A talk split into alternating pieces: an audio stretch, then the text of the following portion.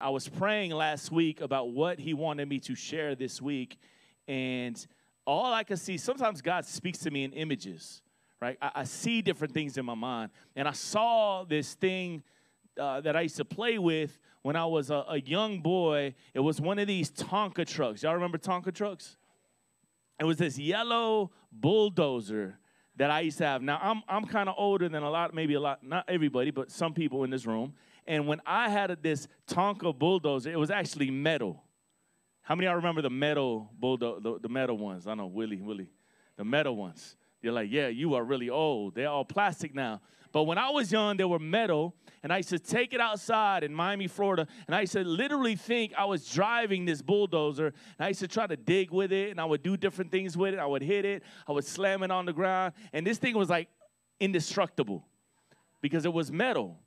And I, am thinking of this imagery of this bulldozer in my head, and God took me to the scripture in Second Corinthians, and, and he highlighted two words, and he highlighted the words demolish and dismantle. Demolish and dismantle. And a lot of us have issues in our life. A lot of us have prevailing problems in our lives that we can't seem to get rid of that we can't seem to break out of, that we can't seem to change the way we think about. And so I wanted to ask you a question this morning. Where does the enemy have a hook in you? Where does the enemy have what we call a stronghold in your life? Some of us were prone to cheat. Some of us are constantly in this thing called doubt. Some of us are afraid and we worry all the time. Some of us are super judgmental. What's that one weakness or that one bad habit that you carry in your life all throughout year after year? What is that attitude that you carry year after year that you can't seem to break out of? Where does the devil have a stronghold in your life? And that's what I want to kind of talk about today. And this is the word that's kind of fitting strongholds. Another word for it is fortress or citadel or a thick wall or a big fence with a gate surrounding something. It's a stronghold. As if the devil has fenced one or, or many negative attitudes in your mind and in your life. He's put a big wall around it and he says, This is mine. You can't touch it. And we deal with these things. And sometimes these strongholds are actually generational. We learn these strongholds. They're passed down from one generation to another generation. It's one bad habit after another bad habit, one weakness after another weakness. Somebody has constructed a wall around something that looks like it's impossible to break down. The enemy might say something like, You're not touching this flaw.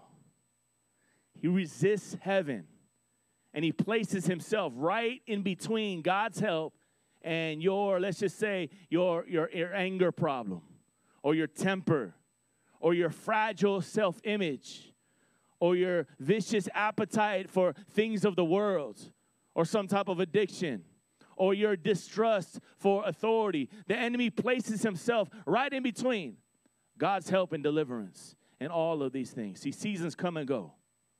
But there's this thing that's deep inside of your soul that lurks in the bottom of your soul that just won't go away. He lives on both sides of this compound name. He's strong enough to grip like a vice, and he's stubborn enough to just hold on, a stronghold. He clings like a bear trap. And the harder you shake, the more it hurts. Can that, can, does that relate to somebody in here that's hearing my voice? The harder you try to get out of it, the more it hurts.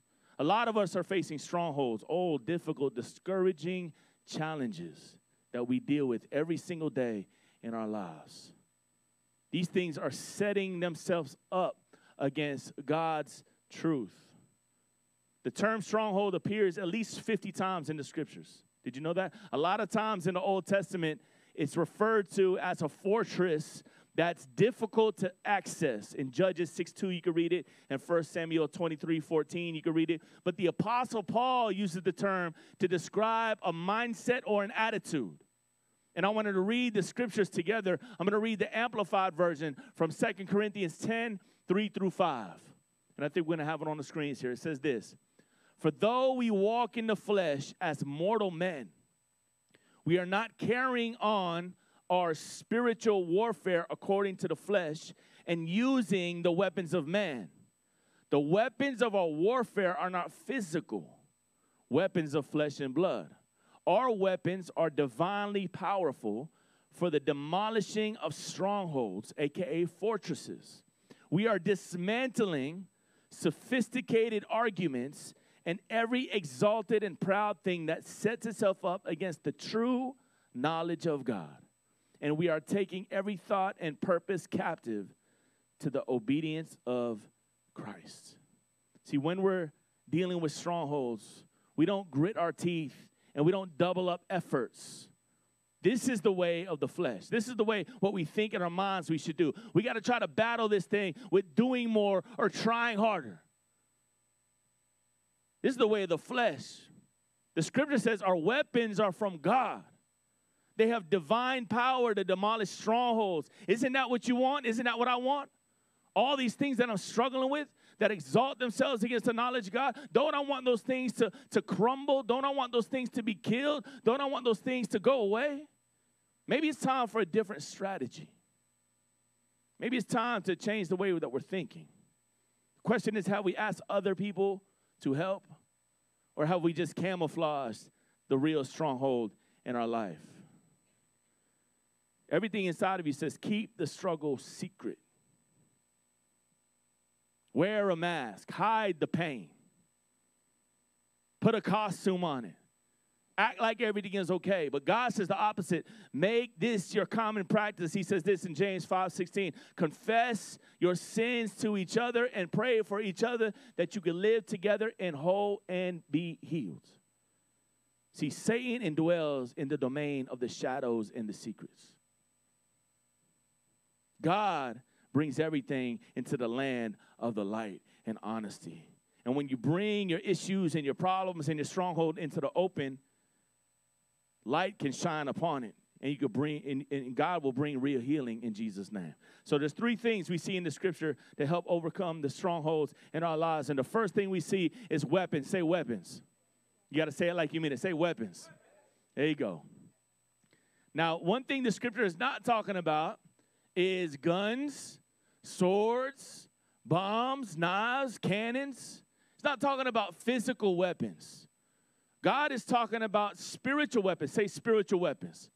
See, spiritual weapons are actually more powerful than natural human weapons made by human hands. Second Corinthians, I'm going to read it. For though we walk in the flesh as mortal men, we do not carry on our spiritual warfare according to the flesh and using the weapons of man. The weapons of our warfare are not physical. He's not talking about physical weapons. He says, Our weapons are divine in power. Like, I want that type of weapon in my life. I want divine weaponry that can dismantle and destroy strongholds, not just